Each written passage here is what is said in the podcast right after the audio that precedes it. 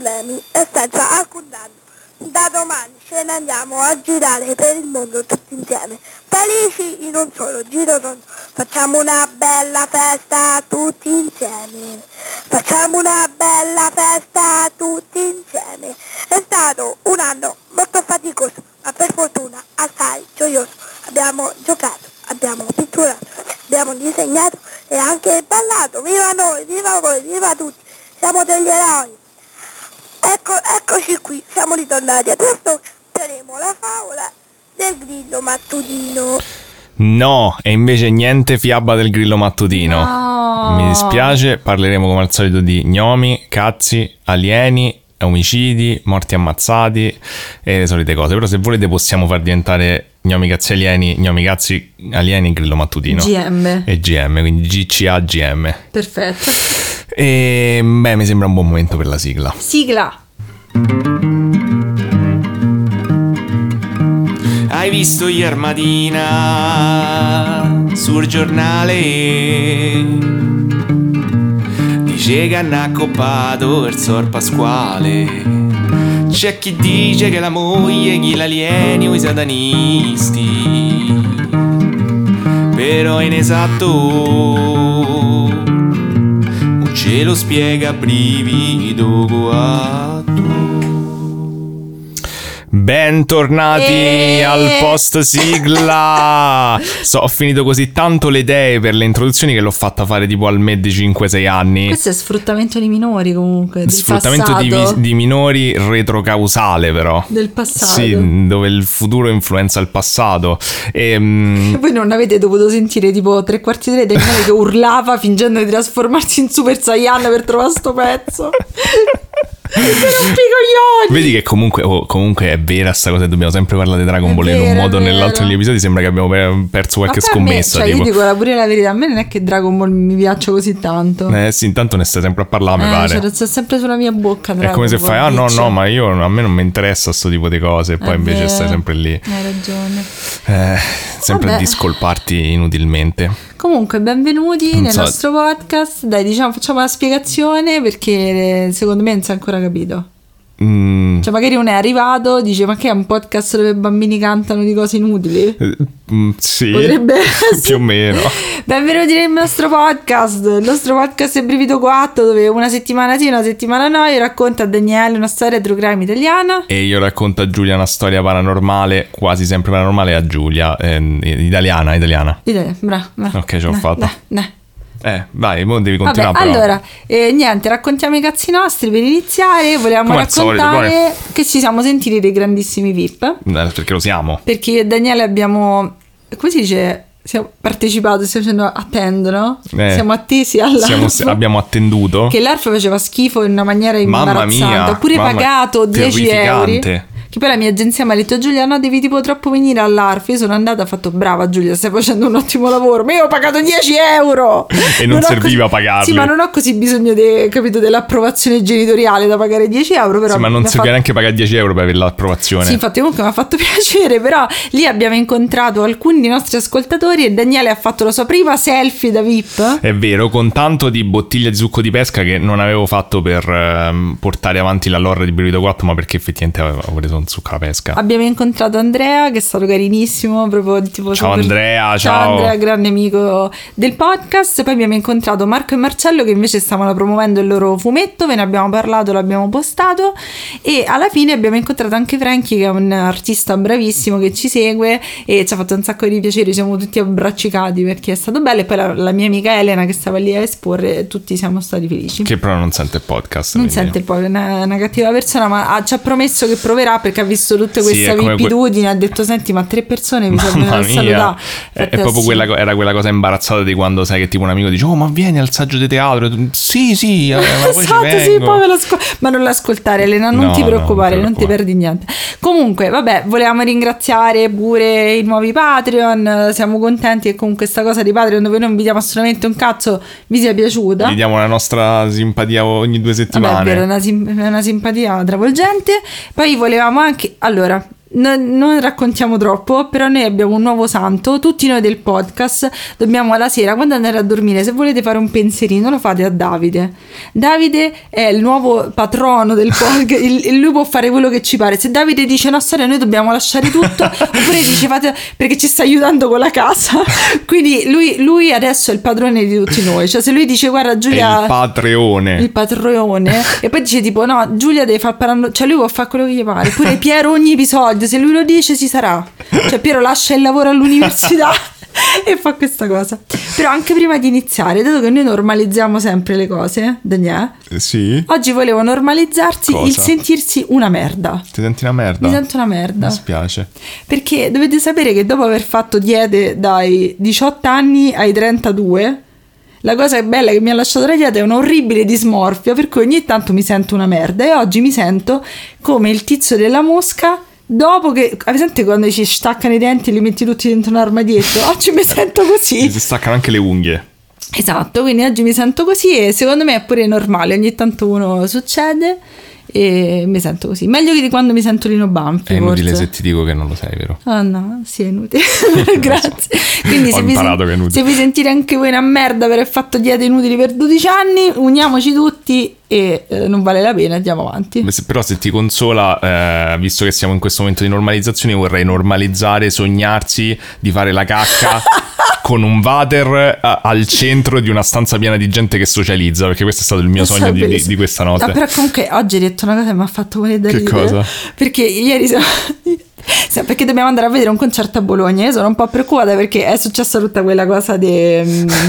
oddio, mentre l'ho detto io, Space, oddio... Eh, di Space Travis Scott, era Space... eh, eh, di Travis Scott e allora gli dicevo guarda che comunque forse è il più grande concerto che ho visto abbiamo visto il concerto di Tool a Firenze però non era oddio ci volevano menare però un ragazzo ci ha, ci ha protette tutte noi donne Eh? Ma quando Sì, è ricordi, successa ti ricordi, tu, tu stavi da un'altra parte Eh. e uno ha detto oh mo Dio cioè, non puoi ca- tipo tutto mezzo Eh. drogato di capirosca questi sono gatti che si menano hanno detto no no vi proteggo io ragazze ho fatto grazie mi sono messa dietro Io non sono molto convinto di questa cosa perché Giulia era completamente rincognita, ha fatto cose che non, non- non posso ripetere qui nel podcast perché non me le fa di, però comunque sia, erano abbastanza stupide. Ero molto rincoglionita, ero troppo stanca. Io quando sono stanca faccio cose strane. Vabbè, comunque, a parte questo, quindi gli ho detto: Guarda, l'altro concerto più grande che mi viene in mente sono stata al concerto di Guccini. E Daniele mi ha detto: ah, Secondo me pure Guccini fa: No, però fate il mosh pit. No, Colcatevi! Toccatevi per la locomotiva.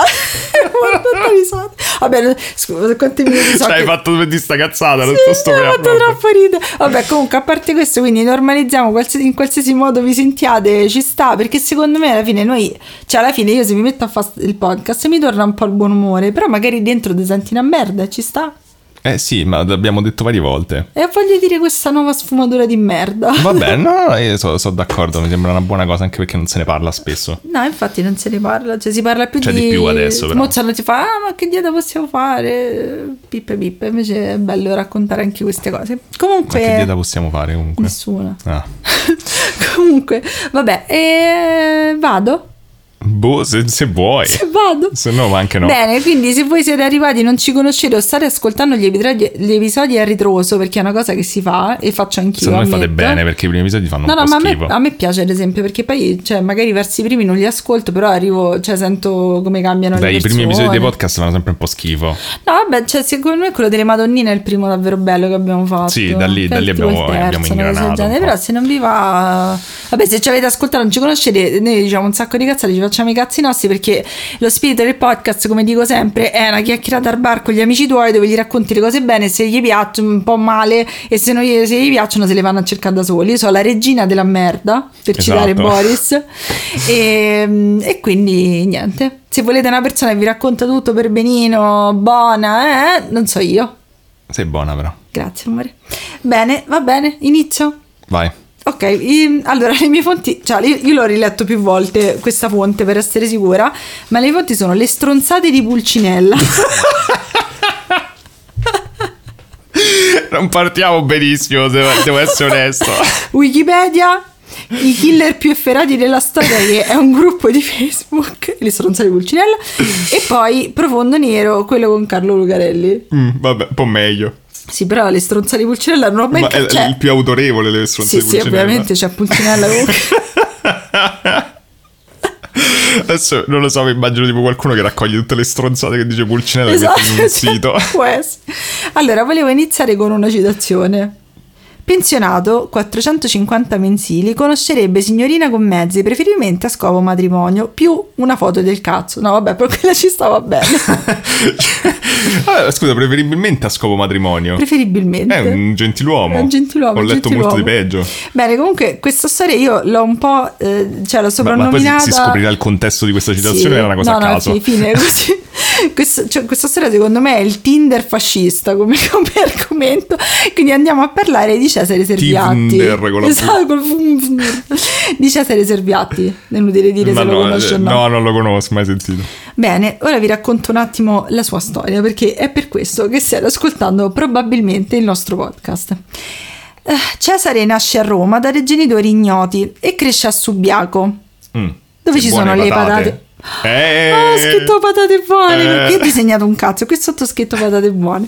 E da- ehm, è stato cresciuto da una famiglia contadina e lui da piccolo aveva un grandissimo sogno lui voleva fare una cosa voleva fare il boia o comunque qualcuno che ammazzava le persone per pagamento cioè lo pagavi e lui faceva questa cosa. Da bambino. sì tutti vogliono fare le principesse gli astronauti e lui voleva fare il boia. Anche se ieri eravamo al parco e dei bambini hanno detto che volevano fare il posto fisso di e lavoro. poi un altro bambino ha detto scusa ma che vuol dire il posto fisso? Ho detto boh è una specie di avvocato. E gli altri bambini hanno fatto io ce l'ho.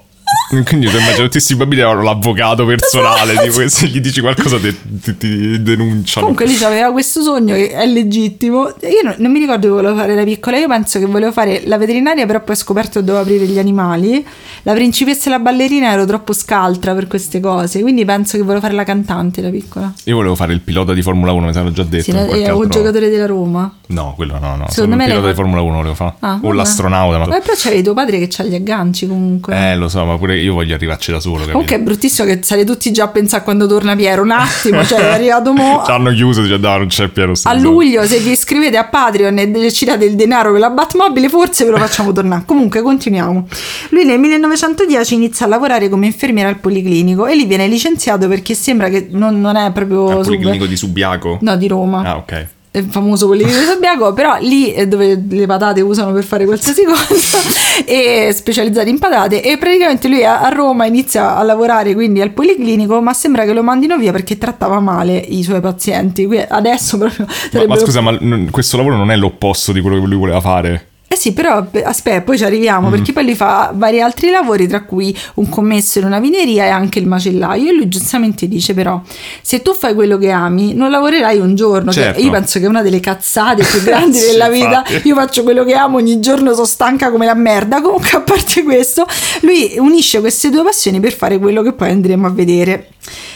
Lui si- non ha figli, però si sposa con una certa Angela, che vedremo che si- non si sa se quest'Angela avesse capito cosa faceva suo marito o no. Viene descritto come un cesso, praticamente, come un vecchio rincoglionito, stempiato, ma la cosa più particolare che aveva erano questi bellissimi baffi che lui tingeva. Mm. Quindi lui si tingeva questi baffi di nero, però tutte le cose che ho visto le scrivono sto vecchio, rincoglionito, eccetera. Stai facendo body shaming al signor eh, No, però, Boia. però stavo dicendo che comunque aveva una personalità, un grande carisma, perché comunque tramite questo fantastico annuncio che vi ho letto è riuscito a Ah, era ammazzare, suo, era. Sì, è riuscito a ammazzare parecchie persone. E mh, diciamo che lui possiamo dire che in un certo senso aveva un tipo preciso di vittima e attirava le sue vittime usando un po' i tropes dei film dell'epoca, quindi tipo la, la- la domestica che però viene sposata, viene resa non una sto donna... cercando di sbirciare qual era l'epoca, però. Beh, lui è nato nel 1880 Ah, eh, esatto, sì, sì. Perfetto, già hai capito tutto.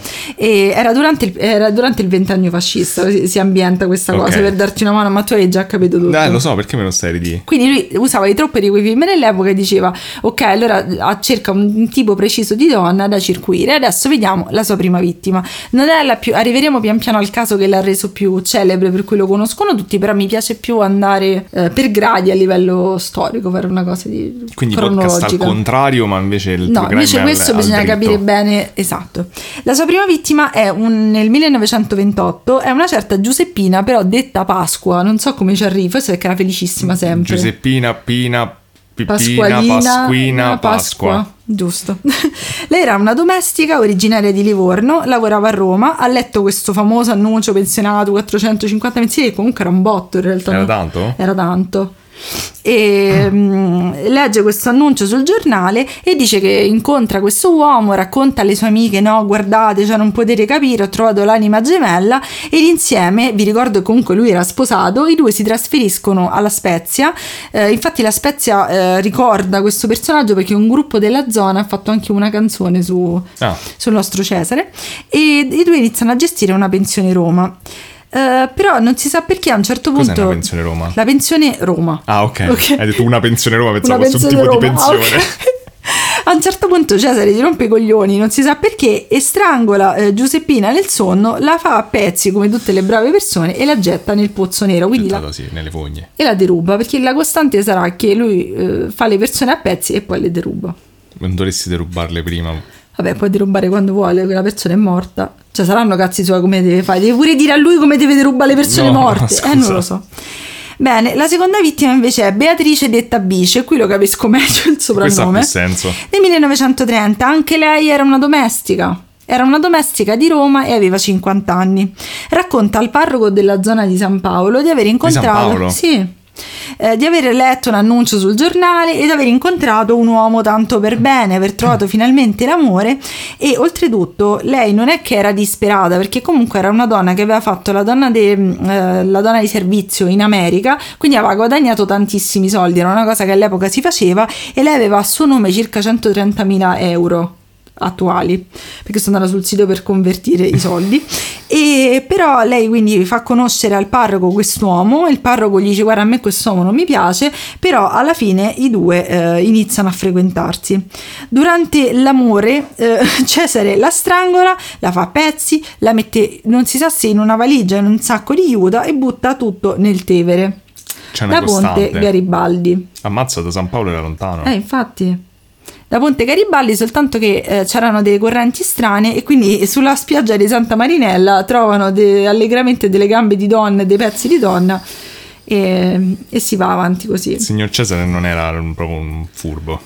Adesso arriviamo al, al caso più conosciuto insomma di, di quest'uomo che, di Cesare eh, che è avvenuto il 16 novembre del 1932 Eh, infatti tutto- cioè, tutti i casi che vi ho già letto verranno a galla dopo quando, eh, quando Cesare ehm, quando Cesare confesserà perché appunto eh, la- il ritrovamento della sua, vit- della sua prima vittima è questo. Il 16 novembre 1932 viene tro- vengono trovate in un treno che veniva da Torino cioè partiva da Torino ed arrivava a Napoli due valigie. Queste due valigie erano molto nuove e molto belle quindi vengono subito notate e eh, queste valigie sono state lasciate da un uomo che era sceso a Pisa. Non le ha mai eh, riprese non ha telefonato non, ha- non le ha cercate in nessun modo Eh, vengono aperte a Napoli queste valigie e all'interno ci sono dei giornali inglesi della segatura e dei pezzi di donna Mi dispiace per quelli che l'hanno dovuta aprirsi. sì, no, poi gli sono pure aperte addosso, non è proprio...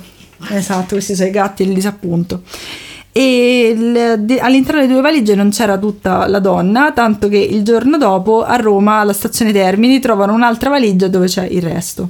Ma quindi c'era proprio una sorta di gioco perverso. No, era, sì, è Perché strano. dividerla? Forse Eh, non c'entrava.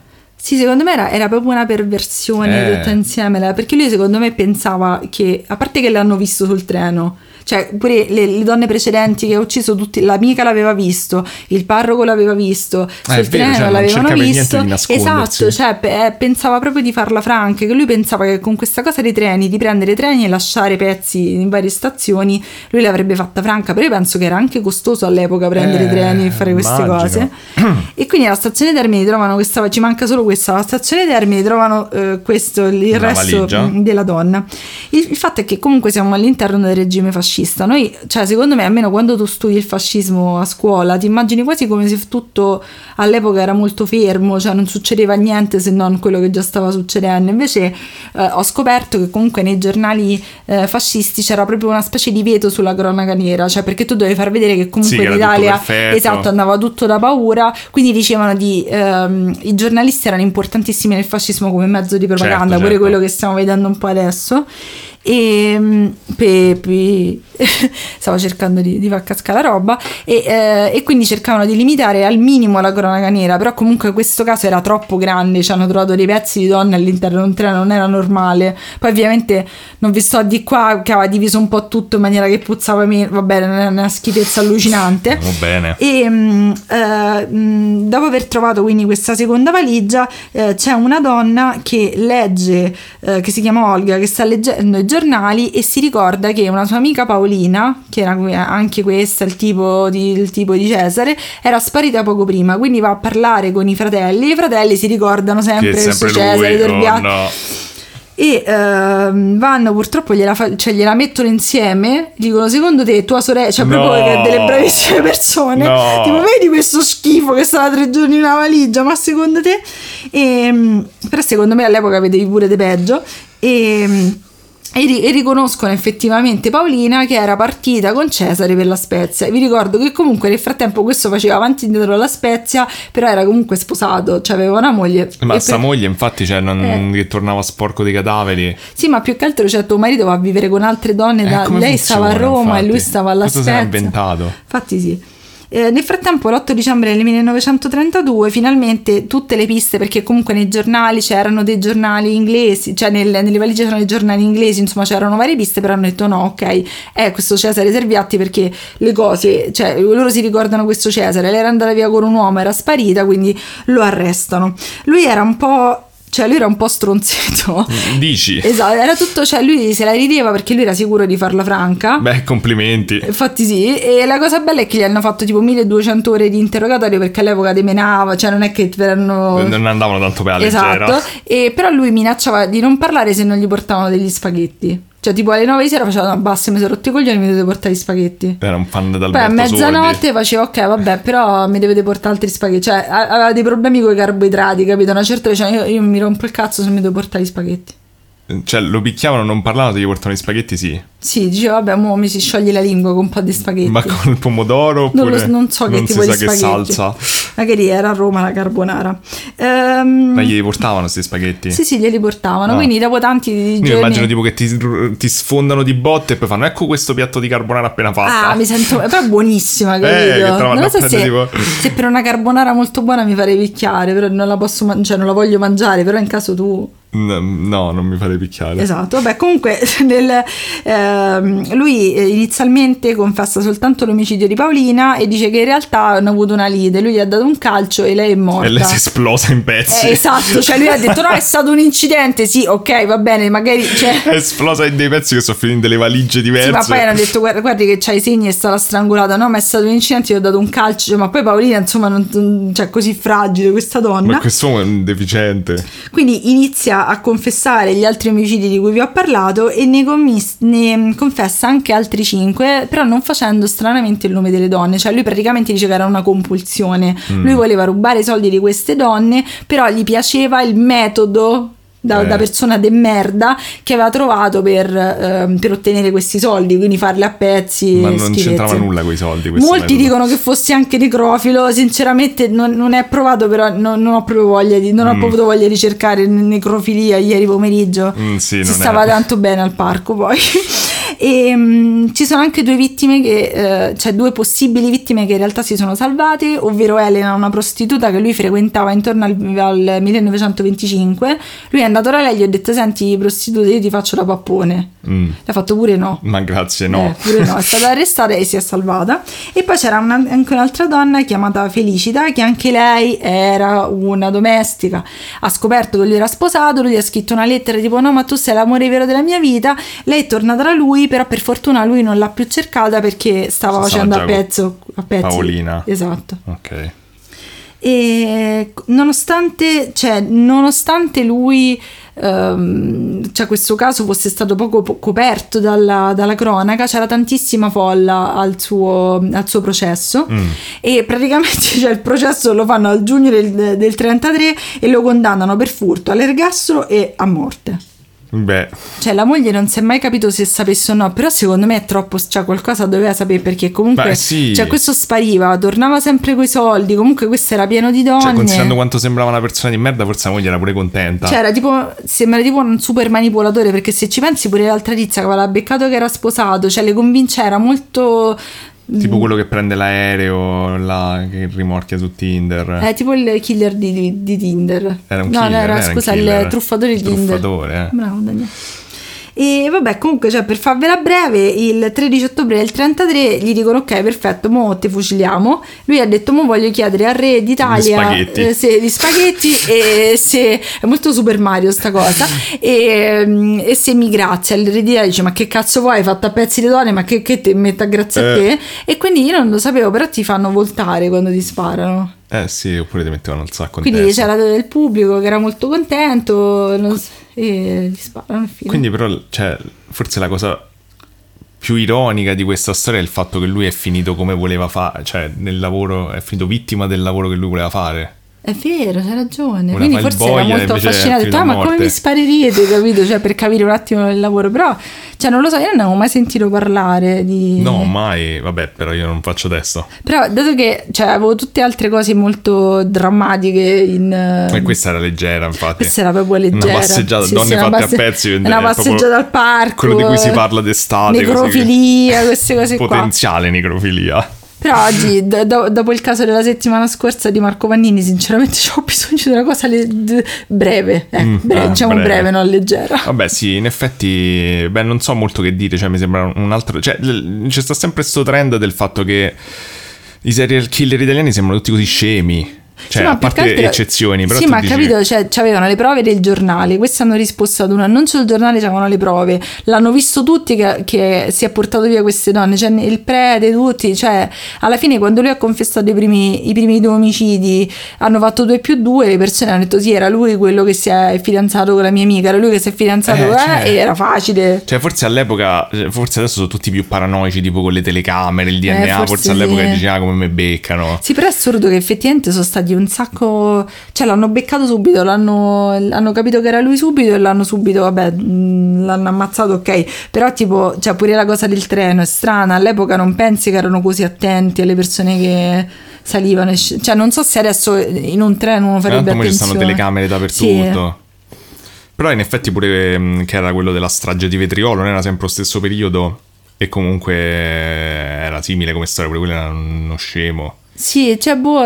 E, e lì pure alla fine la polizia si era comportata abbastanza Però, bene. cioè, però è proprio strano perché effettivamente all'epoca neanche c'era il termine per serial killer, però era proprio un. cioè perché uno pensa, soprattutto se vedi la, la questione dei serial killer americani, è esplosa la questione verso gli anni 70, no? Però non pe- cioè, era quasi qualcosa che già non esisteva perché lui diceva proprio che gli piaceva un sacco fare questa cosa, cioè ci aveva preso troppo la mano, poro Cristo, a ammazzare le donne e Eh. lanciarle a pezzi ne- nelle cose. Porello, cioè, lasciamoglielo fare comunque. No, ma lui aveva solo un, era una persona con Aveva un sogno, sogno, aveva un sì. sogno e ha seguito i suoi sogni E e, non lavorerà un giorno. e non lavorerà un giorno. Boh, sì, comunque effettivamente è interessante pensare a questo fatto che negli anni, cioè in quel periodo lì, tipo negli anni 20, magari negli anni 30, la gente c'aveva... Cioè che tipo anche se eri serial killer c'avevi meno la cosa di oggi del serial killer che si nasconde, che fa tutte le cose, Sì, che i cazzi leva il suoi. DNA. Forse all'epoca pensavi, vabbè, cioè, non, non sai come funziona quando ti Sì, ma cercano. poi, cioè, poi secondo me è pure interessante, cioè una cosa che c'è lui, c'è in tanti altri serial killer che vedi proprio le donne come una specie di, di bene, cioè ti, ti rompono i coglioni, le prendi e le butti. Sì, è vero, vabbè, questo è un classico. Cioè, ma lo, capi- lo capisco più... Beh, anche dei familiari comunque così è stato per altri omicidi. Sì, cioè che è quasi cioè, come Vedi se- le persone comunque sì come delle cose che... Sì, delle com- commodities. Sì, delle cose che puoi usare quando ti servono, quando sei stufato le, le fai a pezzi. Sì, ma poi la cosa inquietante è proprio che c'era questo, questo tipo di, di donna che faceva la domestica, cioè proprio Sì, perché lui cosa era... è- cioè, cioè, ti fa fare delle domande. Perché lui dice comunque. io c'ho i so- cioè perché lui comunque cercava delle donne non povere che però facessero le domestiche, che sembra un tipo così specifico, però le trovava perché ne ha trovate, Eh, ne ha trovate queste faceva? e più ne ha trovate altri cinque che non, sap- non si è mai scoperto chi erano questi altri cinque, però comunque dicevano è ovvio che eh, anche al- mm, adesso dicono ok questo ha ammazzato talmente tanta gente a così poca distanza di tempo che è ovvio che erano molte di più le vittime. Mm. Però è vero che forse pure per il periodo storico in cui erano lui pensava che c'erano altri problemi e poteva fare quel cazzo gli pare. Sì, può darsi, oppure veramente, cioè, magari appunto adesso c'è true crime dappertutto, no? se tu sei un serial killer in erba comunque deve essere tutti i casi,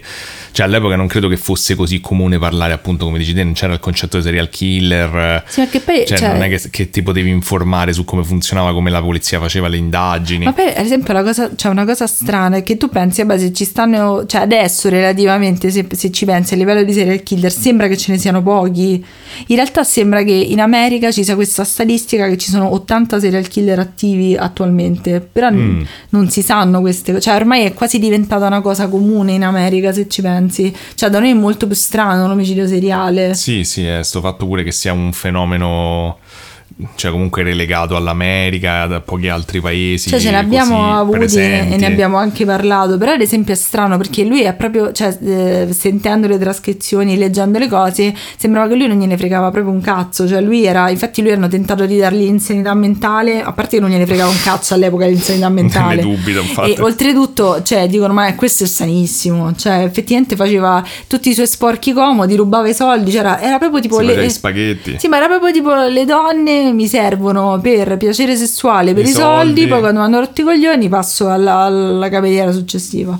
Quindi non rispondete agli annunci. No, almeno, almeno 800 euro. Beh, quanto hai detto che sono 450 Ah no, non, mila l'ho- lire? non l'ho visto. Eh, non l'hai visto. Penso che era tipo un 2 milioni. Mm. No, 2 milioni. milioni, sì. di lire. No, 2000 euro, che ne so. Aspetta, mo lo cerco e ve lo dico. Tu Eh. delle cose interessanti. Eh, Di delle cose interessanti. ehm, eh, ho scoperto che si può dare fuoco al ghiaccio eh, in delle condizioni particolari. Ok, poi... E ho scoperto anche che tipo mh, ehm, che le formiche possono cadere da qualunque altezza senza farsi nulla. Per- perché Ok. la resistenza dell'aria fa in modo che la loro velocità massima non raggiunga mai più di un tot e quindi non, non si fanno male quando cadono. Ok. Ho visto un video di- dove uno che lanciava una formica da un palazzo e la formica stava bene quando tornava. Però non gliel'ha chiesto comunque. Vabbè, camminava normalmente. Ecco, l'ho trovato io. Sono 412 euro. Ma io non mi alzo manco dalla sedia per 412 euro. 412 euro al mese, cioè... Ma così poco? Eh, così dice l'internet. Vabbè.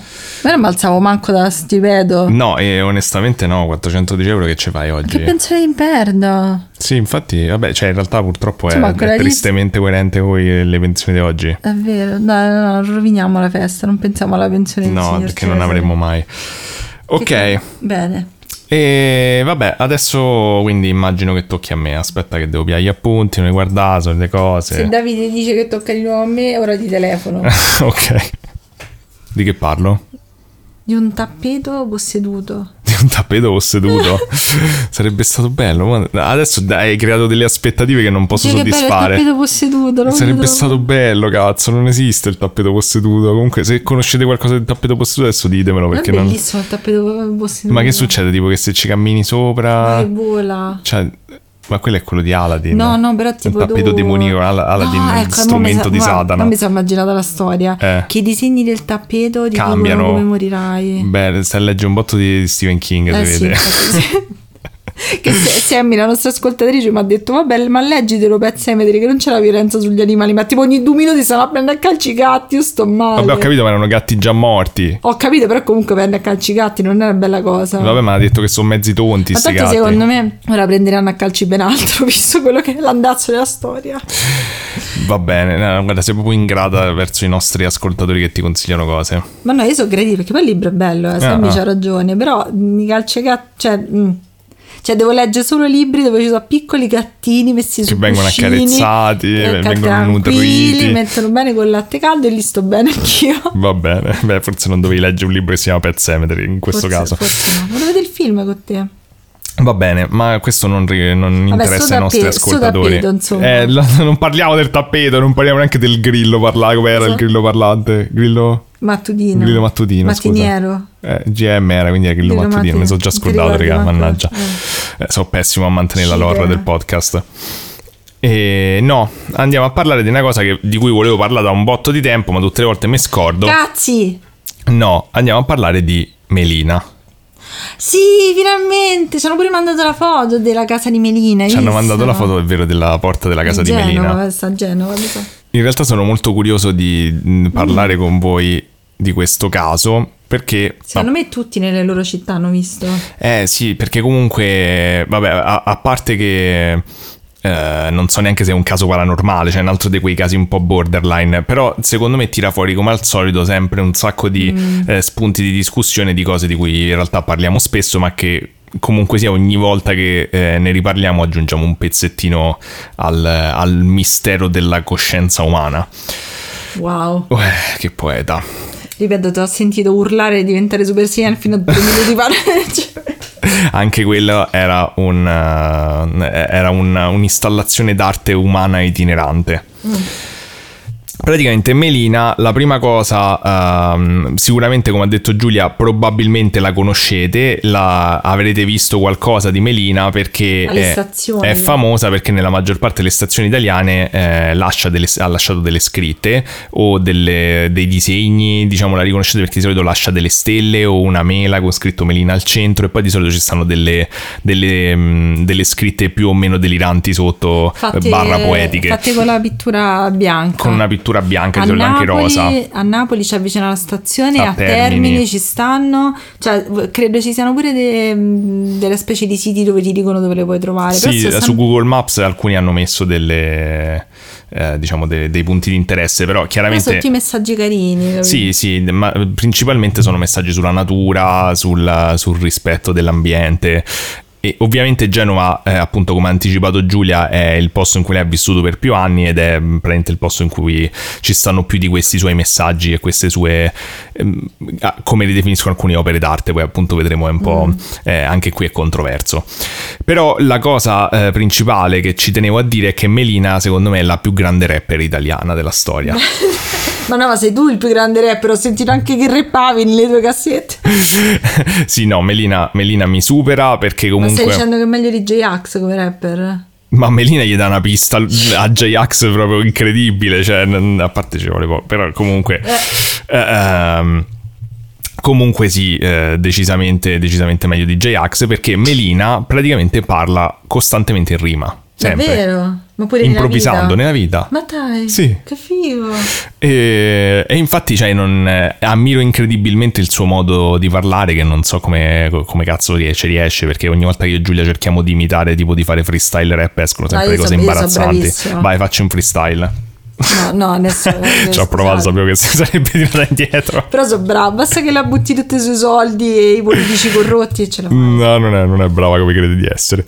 Eh, adesso chi- chiedete a gran voce. eh, se, se- se vi iscrivete al Patreon, vi daremo un, eh, una registrazione di Giulia che fa freestyle. E poi eh, Daniele che twerka, perché Daniele abbiamo scoperto che la nostra ascoltatrice eh, è una bravissima twerker, si può Twerker? dire. Credo si possa dire twerker. Però Daniele ha seguito un suo tutorial e madonna. Io sono cioè, sempre stato bravo a twerkare, un devo sedere dire. molto mobile. Devo dire che sono sempre stato eh, estremamente portato per il twerking.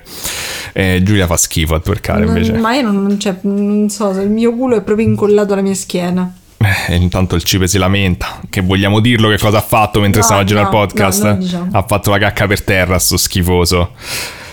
Sì, ma è il periodo. Eh, eh, vabbè, che, che gatto maledetto. Ecco, Eh. siediti, bastardo. Ora si lava felicissimo. Eh, mo, è felice che è libero. Ma vedi che pure lui ha seguito il mio sogno di, di farlo in mezzo alla gente che socializza. invece lo ha fatto mentre giriamo il podcast. Potete magari. No, non si sente il momento in cui ha fatto la cacca, ma c'è stato uno stacco. C'è stato, che l'ho- dovuto tagliare. A urlare e pulire. Comunque, eh, Melina in realtà non si chiama Melina, ma eh, nasce come Carmela Riccio. Beh, Carmelina. Sì, infatti, Carmelina, Melina, eccetera. E oggi è diventata sta cosa e dobbiamo capire come si arriva al Giuseppina, Giuseppe Pasquina, Pasquina. Melina. E nasce l'11 aprile del 1951 ad Ariano Irpino, ad Avellino, quindi. Ah, da Eleonora. Sì, esatto, quindi non è, cioè, alcuni oh, scrivono su internet che nasce a Genova, ma non è vero in realtà, eh, c'è un po' di confusione e non ci stanno poi tutte queste grandissime informazioni su Melina. C'è il fatto che mh, è uscito un documentario tipo nel 2020 che sta Ah. riscuotendo molto successo, però purtroppo viene solamente proiettato nelle, mh, nei festival, quindi non si può vedere ancora. Ah, Però sarebbe molto bello da vedere perché dicono che è fatto bene, insomma, è interessante. Ehm, comunque, lei eh, si sposa. eh, e ha tre figli Ah, e, e praticamente conduce una vita tutto sommato abbastanza normale, convenzionale fino ai 33 anni. ah, E- negli anni di Cristo. Esatto, cosa che dice anche lei. Ah, Ehm, diciamo che eh, allora, la maggior parte delle cose che si sanno sulla vita di Melina vengono da cose che lei stessa ha detto. Eh, Riporta sempre più o meno la stessa versione di cosa le è successo nella vita, però chiaramente come tutte queste cose non, non si sa quanto sia una narrativa personale anche, cioè insomma le sfumature, non ci stanno altre voci a riguardo, sentiamo sempre solo la sua campana riguardo a che cosa le è successo. Come lei racconta la sua storia è che l'evento diciamo scatenante eh, del suo cambiamento è stato eh, la sua partecipazione alla fiera Machef, che è una fiera praticamente da quello che ho capito tipo della bigiotteria. Ah. delle- Lei come lavoro fino a quel momento ai 33 anni faceva la modellista. che è una modell- ah, cucire? Esatto, quelli che fanno tipo i modelli per cartamodelli. i cartamodelli, quindi dice tipo lo stilista ti dice di fare il prototipo del vestito, diciamo.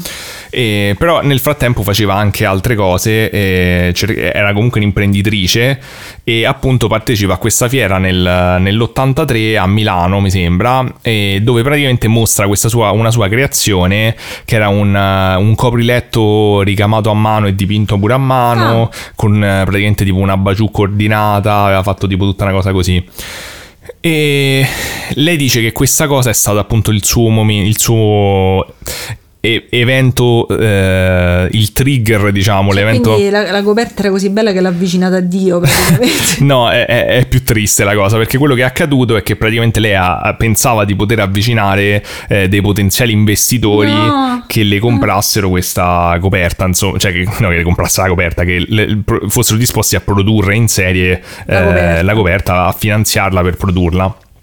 E, e invece lei dice di scoprire, di avere un momento di realizzazione in cui capisce che a nessuno fregava un cazzo fondamentalmente la sua coperta o Ma di no, quanto fosse poverina. bella. C'è una foto? No, ma che eh, tutti erano semplicemente interessati al profitto, al denaro. È capitalismo, mi dici che ti dobbiamo Esatto, e al, al, eh, ricavarci dei soldi e praticamente questa cosa, la- da come la racconta lei, la fa cadere in una sorta di depressione profonda.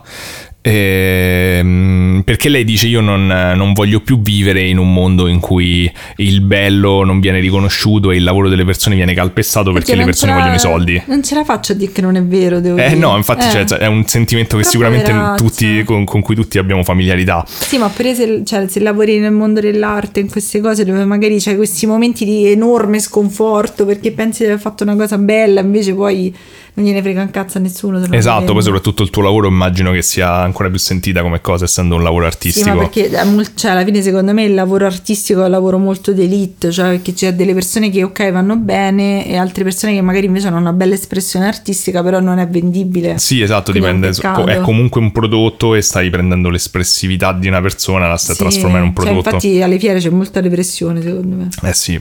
L'ARF soprattutto. Beh, l'ARF è anche per altri motivi perché è bruttissimo il posto. Eh, comunque... Il quindi- padiglione Asia voglio ricordare. Vabbè, lasciamo perdere. Comunque lei ha un eh, crollo nervoso e viene ehm, praticamente viene internata Ah. mm, eh, negli anni, insomma, a cavallo tra gli anni 80 e gli anni 90 viene ehm, internata in un istituto psichiatrico e, e lei dice, tra l'altro la cosa che mi ha colpito è che eh, io ho sentito delle interviste in cui lei racconta in prima persona questa, le sue peripezie, insomma, la, la sua vita e, e quando racconta di questa parte della fiera è l'unico momento in cui smette di parlare in rima. Ah, meno male. Oddio, è difficilissimo comunque la vita sua. Eh, sì, però nel senso che è come se, non lo so, vabbè, poi, poi vedremo Cioè, perché è una come- persona particolare, quindi secondo me c'ha un senso il fatto che smette di parlare in rima quando racconta del passato, Mm. perché è come se fossero quasi due versioni della, della sua persona. Che mi ricordava se no il fumetto che stai leggendo adesso dove il tizio dell'alpinismo va sempre in giro con uno zaino da 30 kg, invece lei deve costantemente fare le rime così è pronta ogni volta. Eh, Non lo so, il fatto è che sembra che questa cosa di fare le rime sia un'espressione del suo nuovo modo di essere, secondo me, per questo quando torna a quello che era il passato e a raccontare come queste vicende che lei rip- eh, ritiene più terrene, capito, più materiali, eh, è come se tornasse anche una persona più normale da un certo punto di vista. eh, appunto con molte virgolette sul normale. Eh, in questa sua crisi lei dice che appunto stava all'ospedale psichiatrico e diceva che stava male, cioè nel senso che non, non la curavano, secondo lei, la imbottivano di psicofarmaci, diceva non ragionavo più, insomma storie che abbiamo sentito purtroppo varie volte e purtroppo certe volte, cioè non, non, soprattutto se c'è delle crisi profonde, non c'è molto altro che possiamo fare adesso come medicina, insomma, se non darti degli psicofarmaci e cercare di tenerti sotto controllo cose pericolose. Sì, più che altro c'è un po' complicato. Cioè non... Sì, però a volte effettivamente secondo me si rischia di esagerare pure e andare troppo sul appunto su, su usare un palliativo come soluzione. Quando se poi... magari sei una situazione di emergenza, dici ok, dobbiamo fare una cosa per... Sì, lei però parlava di anni. Sì, vabbè, ma poi erano pure i tempi, era parecchio tempo fa. Eh sì, erano gli anni 90, insomma. Sì, cioè comunque, cioè, sicuramente sì, eh, le beh, cose sono cambiate. Adesso. Poi ovviamente quando tu, cioè io penso che in questi casi di emergenza psichiatrica tu intanto devi cercare di mantenere la persona viva. Certo, certo, certo, è cioè, chiaro. fai una cosa del genere, però effettivamente Però anni, se, anni, se andava anche molto più pesante. Però penso, cioè, almeno da quello che ho sentito dire, anche parlando con mio padre, la questione dei psicofarmaci sta molto cambiando negli sì, anni. Sì, sì, sono, c'è più attenzione. Sono diversi, c'è più attenzione, si danno con meno facilità da noi in America, tipo, cioè, ma c'è mal al piede, tieni un Valium.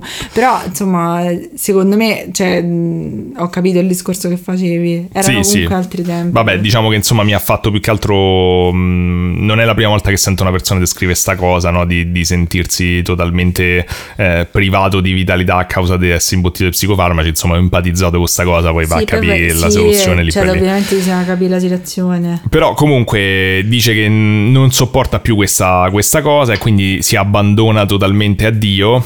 Eh, lei non, non, parla del fatto di se fosse particolarmente religiosa eh, prima, prima, non, però non, non, non, sembrerebbe dal suo racconto.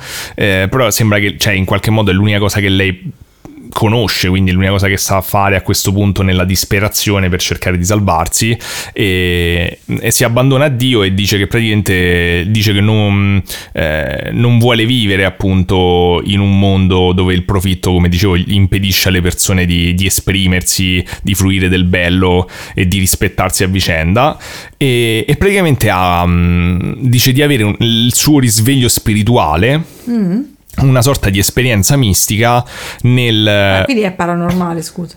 Sì, sì, cioè, diciamo che non è che ha dei poteri Melina, però la sua esperienza soggettiva, da come la, la, descrive, è sicuramente paranormale. Lei dice di aver avuto questa esperienza mistica in cui vede una mela e capisce che Dio le parla, diciamo, attraverso questa mela in un certo no. senso, cioè capisce che è un messaggio divino e, e, si identifica perché vede che questa mela è mezza marcia no. e mezza buona. E quindi lei dice, io appunto che sono Melina, e vedo questa mela, penso questa sono io, dice sono mezza marcia. È carina, no, è troppo carina. Esatto, dice mezza marcia e mezza buona, dice però se la società mi butta via tutta di me non ci rimane niente. Certo, però è meglio non mangiare le mele marce perché comunque la muffa fa le radici. Ma io penso che intendesse che perché lei dice io l'ho, l'ho, mangiata tutta la mela, ho detto ho mangiato la parte buona e la parte, eh, la ah, parte troppo matura. Poi c'è avuto mal di pancia. Ah, questo è il coso dei gatti che sentite in... Buon appetito. Buon appetito. Eh, oggi c'è una grossa partecipazione dei gatti in questo è episodio. Vero, è vero, ma il cibo è molto dolcetto sti giorni. Ok, avete finito? No. No, quante porzioni gli diamo? No, è quelle giuste. Ok. Ok, finito. Buon appetito. appetito. Grazie. ok, ehm... E quindi praticamente lei dice che ha questo risveglio, cioè lei dice io mangio tutta la mela. Insieme a noi facciamo la pancia. Vabbè però. dai, su, insomma mi pare l'ultimo dei problemi. E quindi praticamente lì comincia, diciamo, un po' il tema centrale di Melina, della filosofia di Melina, che è un po' questa cosa del... Poi cercheremo di approfondirla un po' di più, però del recupero, del, del recupero di tutto, cioè nel senso mm. del cercare di salvare le cose. Di, lei è come se interpretasse il, il, il gesto di salvare salvare e la salvezza, diciamo, spirituale come applicabile anche alle cose, cioè anche le cose ah. possono salva- salvarsi spiritualmente. Praticamente lei eh, dice a quel punto di fare un patto con i frutti della natura. Mie, que, sì, con i frutti proprio. Cioè con i fruttini quelli del cartone animato. No, con i fruttini quelli che, con lo zaino, con la banana con zaino. Con i frutti in generale, cioè il prodotto della Commentate natura. se avete visto i fruttini piccoli. O le, le prugne della California. Eh, O quelle che suonano il sax. Belle prugne. Super razziste. Sì, davvero. Eh, comunque, eh, che fa un patto con i frutti della natura e gli dice che mh, se loro gli, darà- da- gli daranno la forza, lei gli darà la vita invece Alle, alle- ai frutti della natura. Ok. E, e dice che praticamente Dio eh, le parla a quel punto e le dice che se voleva eh, seguirlo, però doveva abbandonare la sua famiglia. Ah, cacchio, però. Esatto. eh, Magari sarà un po' rotte coglioni fa la madre. Ha fatto, eh, Dio mi ha detto Eh.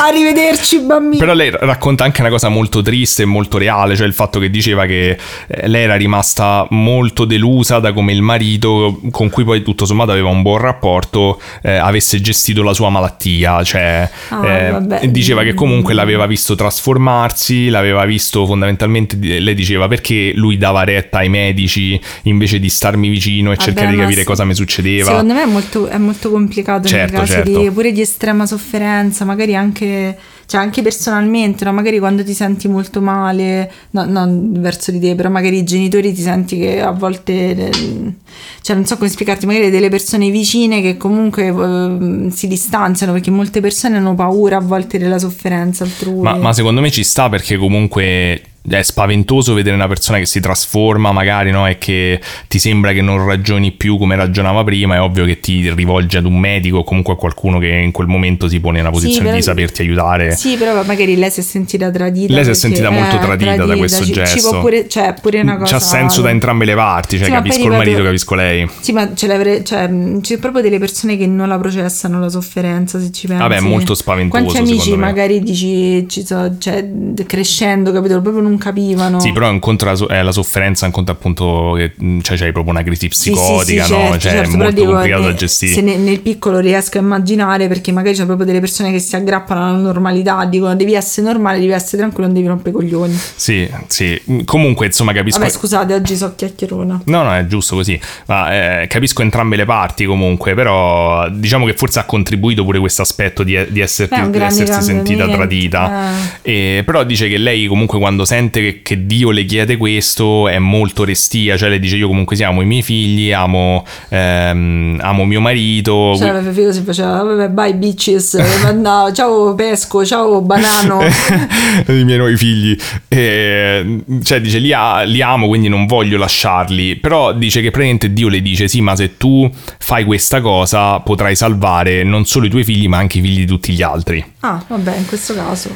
E quindi lei dice che comunque sì praticamente fa bye bitches e Devo abbandona andare a comprare le mele. No, lascia, li abba- insomma, le- lei dice non è che li abbandono, dice non è che sono scappata, sono andata via e, e gli lascia un biglietto con scritto mh, eh, non vi lascio per abbandonarvi ma per ritrovarvi in un amore più grande. Ah, vabbè. Cioè, a me mi avrebbe fatto rosica lo stesso. però- Sì, non credo, vedremo che poi non è, non è, che, non è stata presa benissimo, insomma, però eh, questo è quello che lei dice di aver scritto. un pochetto comunque. Vabbè, non, non Tipo, so vado quanto... a vivere da zia, poi una volta a Natale ci vediamo. Mm, mm, vabbè. Cioè, il Natale lo celebravano, lo sappiamo. No, eh, e praticamente comincia una sorta di cammino mistico che a quel punto brucia i suoi soldi. E, e Ah. parte per questo cammino mistico perché lei dice io cioè era- dice io sentivo questa voce di Dio appunto che mi parlava però eh, mi parlava del mistero della Trinità dice però io gli dicevo Dio ma a un certo punto cioè, secondo me lei ha un, un istinto estremamente sano su questa cosa perché dice Dio a me mi continua a parlare di questa Trinità ma io non ci ho capito niente gli dice Ma tante persone sembra non ci hanno capito niente. ma perché cioè, non credo che ci sia qualcuno che ci ha capito qualcosa. Effettivamente. E, e infatti è il mistero della Trinità, però lei dice, Dio io non posso vivere con i misteri, mi devi spiegare che roba è. Eh, c'ha ragione. Come nei film che quelli parlano per misteri, poi dici scusa, ma spiegamelo tranquillamente, no? Esatto, e quindi dice che Dio le dice, ok, allora da quello che ho capito, eh, devi venire al santuario della Santissima Trinità che sta praticamente tra Frosinone e Roma. Ah, vicino. Ah, Beh, no, per lei no, lei. per lei Ok. no. E da quel- sì. Esatto, da quello che ho capito, ehm, che sta a Nagni poi, insomma, che sta appunto tra Frosinone e Roma, da quello che ho capito dice di, di andarci a piedi, credo. Ah, cavolo. Sì, non ho capito benissimo. Beh, Comunque... aveva bruciato i soldi, per forza a piedi ci deve In andare. effetti, però era comunque un viaggio abbastanza sofferto, è, è stato un viaggio abbastanza sofferto, pioveva, insomma, e poi il santuario sta effettivamente sopra una, a un- una collina, insomma, una montagna bassa e quindi effettivamente è pure faticoso arrivarci. E lei dice che eh, però quando arriva eh, era stremata, quindi si mette, si, si mette a dormire tipo da quelle parti, c'era una tettoia, si mette a dormire sotto e la mattina quando si sveglia ha detto che si guarda intorno, però si rende conto che era tutto chiuso, cioè dice che c'erano tutti... Eh, No. dice, cioè, non si capiva niente, ha detto non c'era una persona, non c'era niente, non c'era nessuno. Ah. E quindi dice: L'unica cosa che c'era è che c'erano questi. Queste, c'era questa statuina, queste tre statue, insomma, della Santissima Trinità. Non, non l'ho viste su Wikipedia, onestamente, o su internet, non c'ho idea di come era fatta. Però eh, lei dice: Sì, Dio, ma a me sta roba non mi convince. E dice: Cioè, non, non capisco che mi stai a dire, cioè, che è sta statua, non, Eh, non è che mi aiuta a capire meglio. Prova, gli ha detto era chiuso, devi aspettare l'orario d'apertura se davvero vuoi vedere. Eh, no, no, no, secondo lei non era quello il messaggio, ma è che a un certo punto, eh, mentre diciamo se- pensa che non, che non capisce perché è andata lì, praticamente guarda eh, di sotto a un dirupo. eh, e vede che ci sta una discarica come beh, praticamente in qualunque posto di Roma insomma nel vedere quella discarica lei capisce che Dio le stava dicendo vedi questo è come il mondo finirà se tu non fai qualcosa Ah, quindi questa è per lei il- diciamo la, la seconda crisi mistica in cui capisce cioè tipo secondo lei un'intuizione appunto su qual è la sua missione di vita che ho, poi avuto, ho avuto un'intuizione sulla mia missione. Cioè, sto pensando come te lo diceva rima. Eh, mo poi ti faccio sentire un video Ah, dove ok. parla, stanno tanti. Eh, insomma, da, da lì penso che lei, da come la racconta, capisce effettivamente qual è la sua- il suo scopo di vita, che poi è rimasto effettivamente invariato. Cioè, lei sembra molto felice di quello che fa, nonostante tutto, del suo modo di, di essere oggi. Però eh, fa anche delle, racconta di fare anche delle riflessioni. Prende una bottiglia, dice, e si rende conto che le persone guardano solo l'etichetta della bottiglia, eh, ma che quella, la forma della bottiglia è solo un contenitore di qualcosa e che lei può mettere qualunque cosa dentro questa bottiglia eh, per dargli nuova vita. E lei racconta che quando stava in, ehm, nell'ospedale psichiatrico per non impazzire aveva cominciato tipo a strappare dei pezzi di carta e a fare delle forme particolari con i pezzi di carta. E, e quello lì è stato a quanto pare un po' l'inizio del, del suo stile artistico se vogliamo. Ah. e, e nel momento appunto in cui eh, vede questa bottiglia e capisce, ha questa intuizione diciamo tra il filosofico e il mistico riguardo al- alla forma e dice io posso trasformare questa bottiglia che prima era considerata immondizia mettendoci un cuore dentro Ah, e, e in questo modo questa bottiglia non è più qualcosa che è stato buttato ma è qualcosa che adesso ha una nuova vita Mm. perché conta il contenuto non quello che c'è eh, la forma Beh, e quindi e questa è una cosa tipica di Melina, cioè ad esempio prendere delle, che ne so, de- delle cose buttate o del- dei materiali che sono stati buttati e ritagliarci dei cuori eh, che poi appiccica in giro oppure Cosa- disegnare il cuore. Cosa carina. Sì, esatto, è, è molto carina. Devo dire che c'ha- cioè, i, i suoi messaggi sono molto... Condivisibile. Sì, son- cioè, eh, è molto difficile metterla a fuoco come un po' tutti gli altri personaggi che abbiamo visto eccentrici nel podcast, però ti ti scalda il cuore un po' sentirla parlare, Sì, anche se perché- ha questo aspetto infantile, giocoso. Sì, ma pure quando vedi come scrivono il font, cioè è tutto così carino e sì, è molto infantile, però anche cioè, mi mi è sempre stata molto simpatica. Sì, comunque purtroppo questa parte ha comunque un epilogo triste perché dopo questo viaggio, diciamo questo risveglio mistico che lei dice di aver avuto, eh, viene presa, viene da quello che ha raccontato lei, viene presa con l'ambulanza, la l- non so se comincia a delirare, quindi comunque sia Ah, gli mandano l'ambulanza. una banana. Gli fanno un TSO, insomma, un'altra Cavolo. volta, la portano stavolta al San Giovanni a Roma, e, però questa volta lei non c'è sta e scappa. Ah, mazza. Scappa da... da... C'ha mille risorse sta donna. Ah, voglia, scappa... I copriletti, scappa, le banane. Scappa e le banane è una tua No, interpretazione. beh, è vero, è vero, sono sempre una banana. L'hai buttata in mezzo sperando che ti dessi ragione. Scappa e, mm, e torna a casa.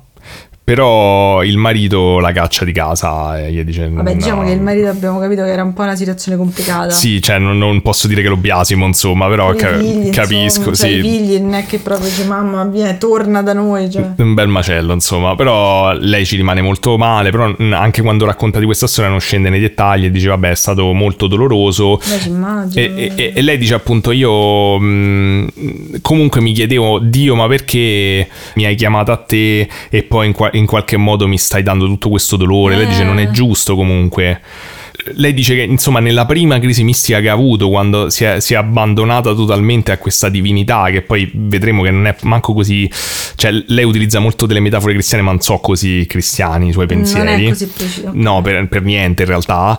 E lei di, dice di aver avuto questa mm, esperienza che descrive come se Dio sbocciasse nel suo cuore che questo è quello ah. che lei eh, che la sua trasformazione è stata questa cioè che è come se avesse aperto un canale di comunicazione diretto con Dio e probabilmente uno psichiatra direbbe ci ha avuto una crisi psicotica per lei non è così, per lei è mm. aver aperto un canale di comunicazione e infatti dice che Dio, appunto, quando lei eh, gli chiede perché, perché, mi stai facendo questo, le dice guarda lo so è dura, insomma, però non ti preoccupare, resisti perché c'ha uno scopo questa cosa.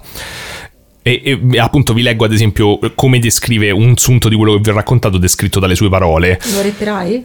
No, non so se è in rima questo. Dice, è iniziato a 33 anni, Gesù è morto a 33 anni, Dio mi ha chiamato a 33 anni. Ero nel pieno della completezza materiale, però il buon Dio mi ha messo alla prova per vedere se ero disposta a seguirlo. Io con umiltà ho scelto di seguirlo, anche se amavo tanto mio marito e i miei figli.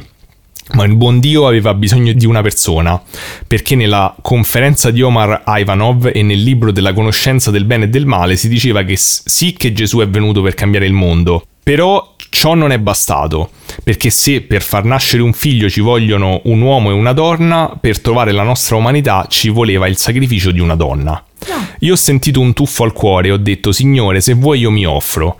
E allora lui ha iniziato a parlarmi nella coscienza.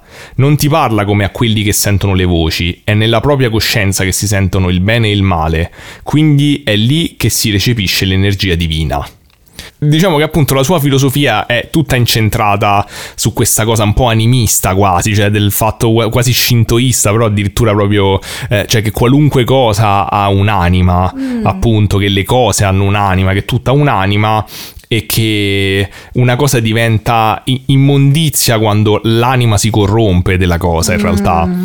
e che le cose vanno salvate e vanno recuperate invece. Dice che smaltire l'immondizia come facciamo noi è un modo solo per toglierla dalla vista ma non per, ri- per salvarla. Beh sì c'ha ragione.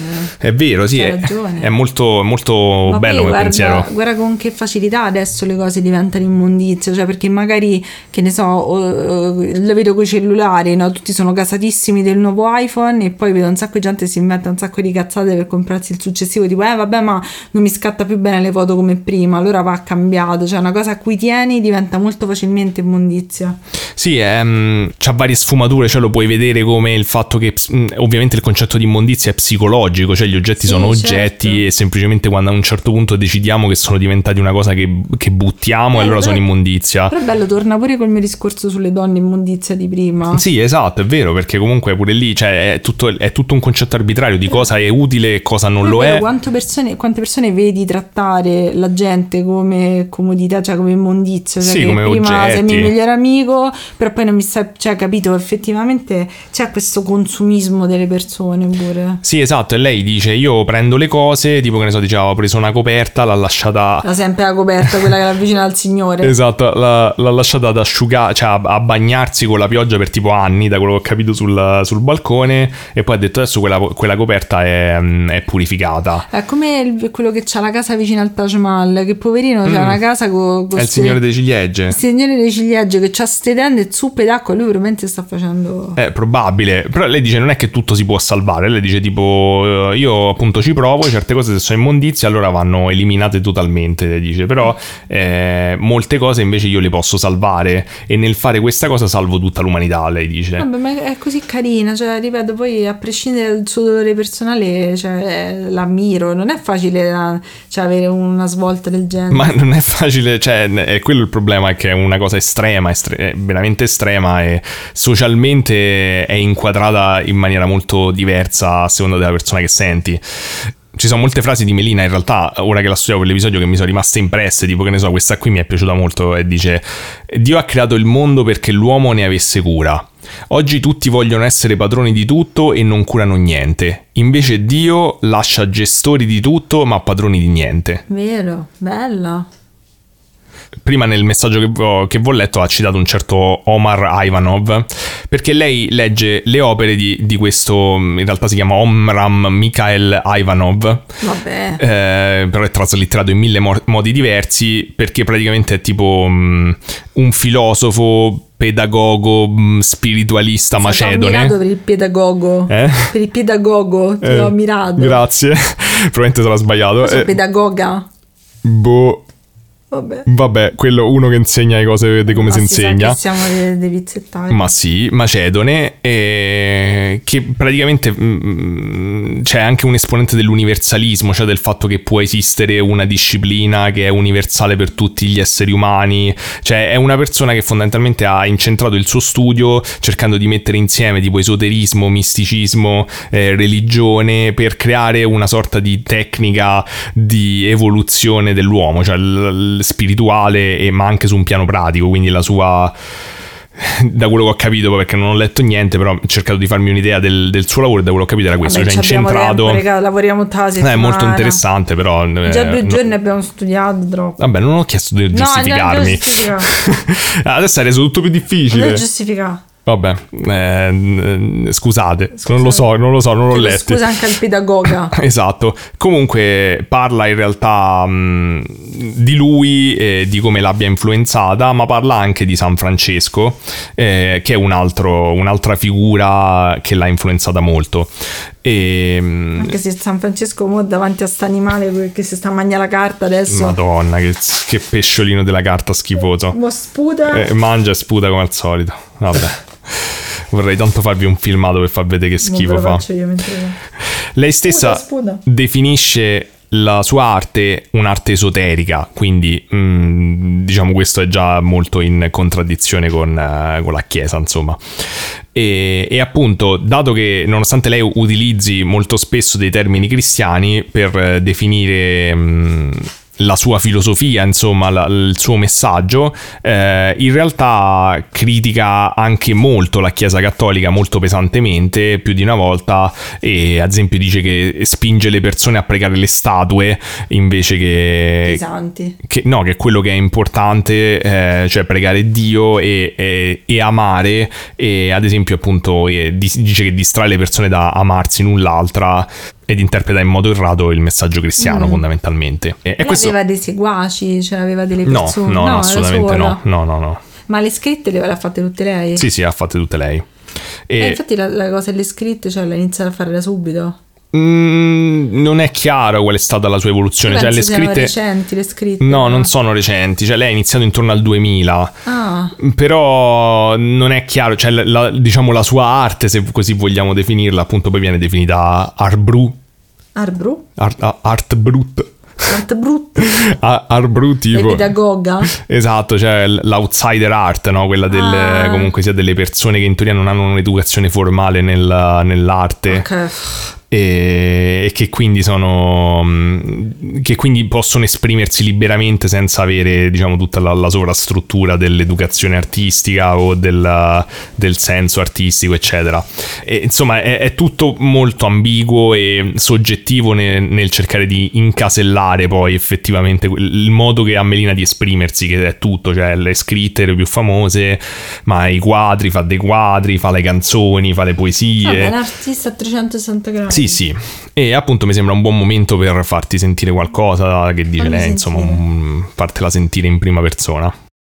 Sono Melina Riccio, spiccio di impiccio senza capriccio, tutto aggiusto con buon gusto, tappo ogni buco e salvo ogni bruco. Dar bellezza da ogni struttura e assicurare vita futura ad ogni creatura. Che ci sia fioritura e non spacciatura. Perché recupero tutto dal bidone con la buona azione per costruire una vita di perfezione e gradite la vostra collaborazione.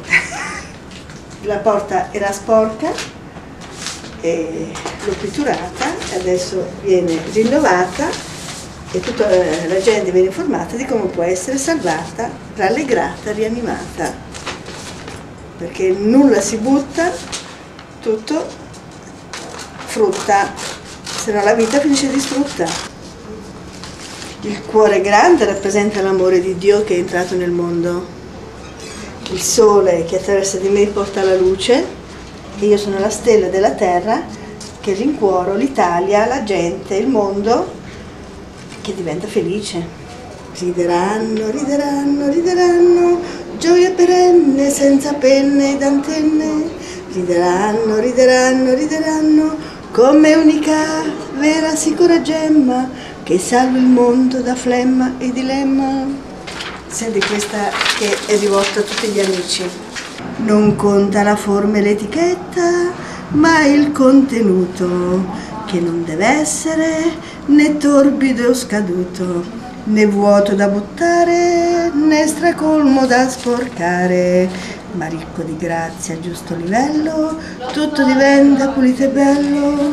Perché s'adempia questa profezia, occorre agire tutti in compagnia, e senza nostalgia, eliminare ogni diavoleria. La vita acquista vera armonia. Che carina! Ma hai notato il dettaglio adorabile che i suoi fogli erano tagliati a forma di cuore Sì, sopra? sopra li taglia a, fuori di cu- a forma Ma di poi, cuore, pure eh, la porta. Io c'era- avete presente, non so come si chiama, presente la- lo scamiciato da nonna c'aveva. Mm, a me vero, io vedo quello vero. scamiciato, io me- cioè, mi nasce qualcosa di... Mia nonna aveva 200.000 scamiciati da nonna. Sì, quella sorta di vestaglia, di... di... Quella senza maniche. Sì, coi Madonna, fiori di la solito, mi commuovo, quindi ti vorrò bene per sempre. E comunque ogni tanto... Comunque mi ricordava te le sue, doti di canzoni da piccolo. Ma infatti, ma, eh, mentre sentivamo appunto i, i pezzi delle mie cose da piccolo per fare... Tuo padre era un santo durante quelle Sì, assolutamente. per, fa- per sceglierla per l'introduzione, in realtà mi sono sorpreso perché sapendo il tema della puntata, a- avevo parlato, cioè c'era tipo una mia improvvisazione dove facevo una storia eh, di un mago che trasformava tutti i pasticci, che spostava tutti i pasticcini da tutte le pasticcerie in una una, sola sola. pasticceria. E Però poi togliendo lavoro. però togliendo lavoro e quindi diceva alle persone ma io vi ho liberato dal lavoro e le persone dicevano sì ma noi no- ora non abbiamo più i soldi Ecco, come va con la pittura, inizia a scrivere in giro per Roma. eh, però se ci pensi era pasticcini. estremamente coerente col, col messaggio di Melina mi sono Sì, sorpreso lei- cioè, non lo so. ora magari ve la metto poi nell'episodio No, no, perché lei fa, cioè mi fa tenerezza perché effettivamente è molto infantile, però nel, momen- nel modo più carino infantile. Eh, per quello cioè, mi ha fatto riflettere come c'ha questa innocenza, sì, infantile in un certo senso da una parte, Mm. però c'è anche una profondità del- dei suoi messaggi, secondo me. Cioè, una persona che secondo me la, la puoi ascoltare, ecco, cioè, faceva- era carino il suo entusiasmo. Sì, e comunque se la bevono pure ogni tanto.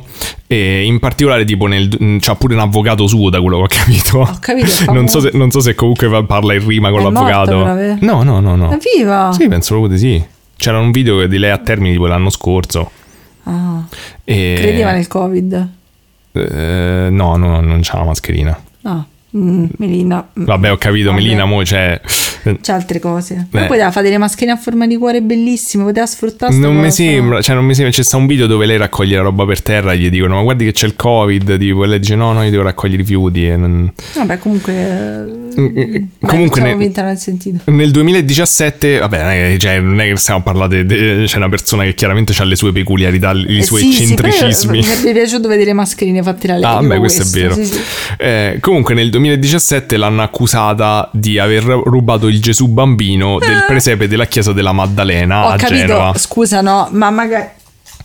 Scusaci per se ti diamo fastidio. Eh, dicevo, scusa, il il bambinello era appoggiato per terra, era una cosa buttata per terra, è mio. Ci faccio quello che mi pare. Devo dire che il parroco, de- cioè c'erano telecamere, quindi l'hanno proprio beccata che lo faceva. Che carino! Però il parroco della chiesa stesso l'ha difesa eh, dicendo che conoscendo Melina probabilmente sa che ha fatto una cosa buona e che probabilmente ha pensato che... il- Ma ti pare che lei fa una cosa cattiva? ha detto che ha pensato che il bambinello avesse freddo perché faceva molto no, freddo e quindi l'ha portato via. E nel 2017 viene invece organizzata addirittura tipo una, una mostra dedicata a lei Ah. a Genova ehm, ed è la sua prima mostra Carino. a cura de- di Gustavo Giacosa che sarà poi il curatore praticamente di tutte le sue mostre successive addirittura va a Tokyo Eh, nel 2015 la espongono a Tokyo e, mm, e- e la prima mostra si chiama, da quello che ho capito, Noi, quelli della parola che sempre cammina, che è penso una sua citazione. Ah. Mm, non ho capito se nel 2018, così comunque sembra, o, o adesso, insomma, hanno fatto anche una mostra o stanno facendo una mostra di Melina a Parigi anche. Ho visto una, una breve intervista del curatore di Gustavo Giacosa che diceva che in qualche modo anche la percezione di Melina stessa nei confronti di quello che fa è cambiata nel momento in cui in qualche modo ha avuto finalmente un qualche tipo di riconoscimento dalla società. Mm. Però appunto c'è gente che la odia, cioè c'è stato tipo un gruppo di Facebook che si chiama tipo facciamo pulire Genova con la lingua a Melina. E, insomma, mm, però c'è anche molta gente che le vuole bene e mm, tipo su YouTube appunto questo video che ho visto di questo di Termini era super estasiato di poter incontrare finalmente e di averla incontrata per sbaglio. E c'è, ti faccio vedere perché c'è una, una lotta tra vecchietti quindi. Oh sì sì. Le mie cose preferite sono hanno scamiciati? no no Comunque Melina sono contentissimo di vederti, è una cosa veramente mi sono sempre chiesto le, Beh, eh, come sarebbe stato incontrarti e sono contento di incontrarti adesso. Buonasera. Buonasera, buonasera, buonasera a tutti. Io devo fare una domanda. C'è possibilità che questo mondo si salvi? Io lo salvo, se tu collabori ad amare, a curare la natura la vita è sicura. Se va dietro al sistema la gente diventa scema. Quale sistema? Me, me, sistema soldo, quello è il logo della vita. No, no, no. No, la zona sarà... Siamo fuori strada, mi dispiace. Perché? Perché ho un'altra credenza in questo. Io mi affido molto al cuore immacolato di Maria. Eh, ma Maria è l'aria. No, è, è la Madonna. Guarda, guarda che sportivo, l'uomo più sportivo della terra. Che... Purtroppo finisce qui poi il, l- lo la... scontro tra Melina Ma versus Maria, Vecchio. Eh, Maria è l'aria. No, Maria è la Madonna. Maria è la Madonna. Però non lo so perché lei gli ha detto i soldi stanno logorando il mondo. Eh. Gli ha detto, eh, no, io ho un'altra credenza. Io pensavo a questo vecchio capitalista. No, gli ha detto lei si sbaglia di grosso. Gli ha detto. No, per, peccato che non hanno continuato. Ah, ok. Hai capito dove stanno a termine? Eh sì, stanno davanti all'entrata dei termini. Dove stava la Despar? Mm-mm. Sì. Oh, io ho cercato se era morta, non sembra che sia morta. No, ma questo video è del 6 ottobre 2021, insomma, cioè, mi sembra sta ancora bene. Vabbè, ehm... Ma no, abbiamo... io pensavo veniva un episodio brevissimo oggi. Vabbè, comunque, questa è più o meno la storia alla fine di, di Melina. Queste sono le cose che sono riuscito a reperire studiandomi, insomma, la, la sua storia e quello che ha fatto, quello che dice in realtà è anche molto difficile poi eh, darvi un'idea perché chiaramente è molto basato sue o- sulle sue opere, sulle sue frasi, sulla sua filosofia certo. e, ehm, e, e, per me ritorniamo comunque sempre intorno allo stesso discorso, eh, cos'è una malattia mentale, qual è il senso della malattia mentale, Melina è una, mm, una malata psichiatrica, eh, è solo una rapper. È una rapper, esatto, oppure mm, il suo suo modo, cioè c'è una normalità, il suo modo di interpretare la realtà, è giusto che lo definiamo noi sbagliato e, e folle? Ma secondo me, io faccio sempre il suo discorso, cioè fa del bene, fa, cioè non è una persona che... Sì, però un conto è dire de- è una malata di mente, diciamo, detto, detto così, eh, però fa del bene e quindi va, tutto sommato ci sta bene.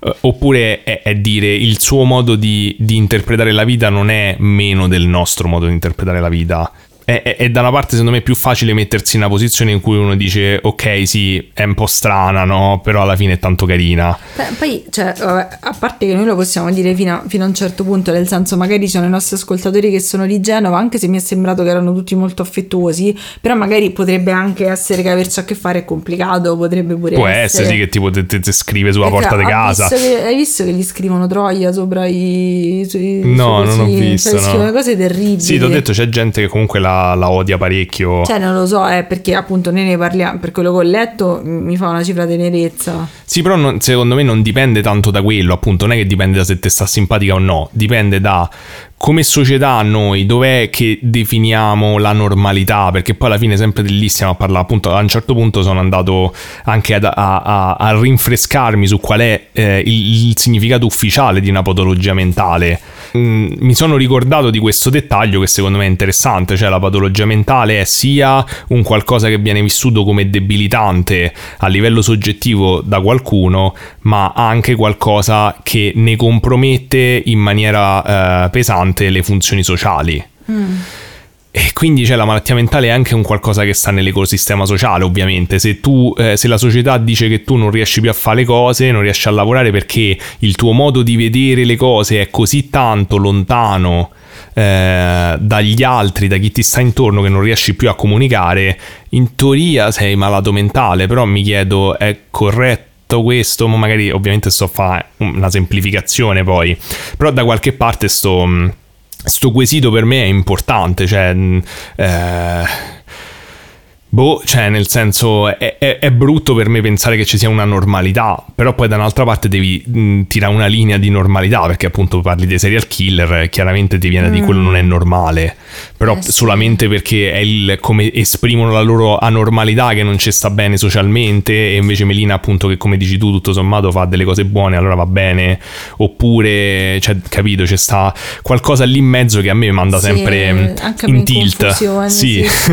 cioè, perché non... pensi quando sei piccolo, quando fai le scuole, c'hai molto questo senso di cos'è no- normale anormale. Eh sì, però è, è, quello stesso senso di normalità e anormalità che poi ti manda, ti porta ad essere crudele verso le persone. Sì, sì, è eh, ti porta a fare delle cose estremamente anche sì, brutte, a discriminare. Sì, cioè, sì, è vero. Eh, quindi non lo so, appunto, eh, penso che comunque eh, personalmente credo che sia importante invece appro- approcciarci a persone come Melina, la storia di persone eh, che hanno delle visioni molto diverse dalle nostre della realtà proprio perché in qualche modo, pure se non rispondono a sto quesito, ci danno uno spunto di riflessione, ci vero. ricordano che esistono altri modi di interpretare la realtà che non so il nostro e che non è detto che il nostro vero, è quello vero. giusto. Sì, sì, sì, è vero è troppo facile dire questo non va bene, questo è normale, questo è matto, questo è matto, cioè è troppo facile. Eh sì, è un, da una parte uno ha bisogno a un certo punto di dire una cosa che si avvicina a quella, cioè ti devo curare, dall'altra parte però poi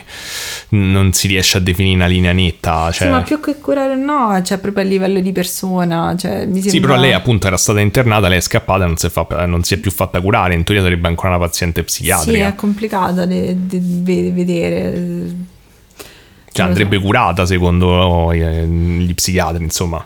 Sì, boh, cioè è complicata sta cosa perché effettivamente se non è una minaccia per gli altri, non è una minaccia per se stessa, eh, solo, fa solo quelle scrittine con i fiori in testa, non lo so. Beh, immagino che lo sia stata a un certo punto potrebbe una minaccia essere, perché non l'avrebbero, essere. insomma, non gli avrebbero fatto un TSO. Potrebbe essere non lo so, è complicato, però in ogni caso è una persona che mi sento di, cioè che mi fa tenerezza, anche se, se magari l'avete incontrata, vedere le esperienze. Sì, perché eccetera. mi sembra che abbiamo vari ascoltatori sì, di sì, Genova. Ci mandano foto, sì, sì, sì, sì. Quindi... Ce l'hanno mandate anche recentemente, se non sbaglio. Sì, quindi effettivamente se avete esperienze con Melina mi fa sicuramente piacere, insomma, saperle per sì, approfondire. magari se, se, se ci stai a contatto dici invece rompeva una cifra ai coglioni, magari magari ti rendi conto che era più lucida di quello che sembra invece ad esempio perché a me mi ha dato l'impressione di una persona molto lucida in realtà anche se magari poi c'è sempre questo discorso della del, diciamo della follia focalizzata su un solo aspetto però Esatto, Emanuele ci aveva mandato, che è carinissimo, ci commenta sempre, ci ha mandato la foto della porta di casa sua, vedi? Mm-mm-mm. Però non lo so, io come persona che ogni cosa che ha a casa a forma di gatto la devo personalizzare con adesivi la capisco molto. Sì, è una lato. versione di quella in effetti. Questo sì. mio lato. Però boh, mi è piaciuto molto questo caso che hai trattato. Sì, anche a me. Oggi mi sono sentita che io non sono stata molto brava, però tu sei stato molto bravo. No, no, il tuo caso è stato inter- cioè, schifoso ma interessante. Vero. Vabbè, schifoso ma interessante va bene. Però, sì, in effetti cioè... è il massimo a cui puoi aspirare. Va bene, io... Eh un gelatino. Sì, mo andiamo a fare un bel gelatino, infatti. Dai. Il cibo lo lasciamo chiuso al suo destino. Eh, la, la devi dare a me. Esatto. Eh, se non sapete a cosa ci riferiamo. Questa è arte, questa que- è musica Questa vera. è veramente arte, infatti. Eh, Va bene, eh, probabilmente allegherò alla fine di questo episodio la mia storia del mago con la bacchetta, così... Non dura abbastanza. il mio omaggio a Melina in gioventù. Enjoy. E, enjoy. Buon, buon, tutto, buon quello che state facendo, qualunque cosa sia, twerking, neon, eh, eh, origami 3D. Origa, origami te, esatto, 3D. 3D eh, eh, Scusate, mi è caduto l'avocado. Origami 3D oppure potare gli ulivi oppure eh, insomma cavalcare. ci sono troppe cose raga non possiamo elencarle tutte. Però buon tutto buona giornata. Ci vediamo al prossimo episodio. Ciao come si chiama la bacchetta del Un giorno, in una città molto lontana, chiamata Esi, no, eh, chiama, chiamata, chiamata Giappone, venivano produtte strane bacchette che, che non si sapevano a che servivano. Un giorno venne un mago che si chiamava Aulu que, questo, questo certo mago successe un giorno che con questo certo mago vede, fece queste bacchette e ne prende uno. E a un certo momento disse abracadabra la, la bacchetta tutta. Dopo questa parola magica la bacchetta riprodotta eh, è venuta com'era. Insomma non è venuta più com'era era diventata una bacchetta vera. E tutti i pasticcini prodotti dalle pasticcerie scomparirono e andarono tutti in un negozio soltanto. Tutti i pasticcini del mondo.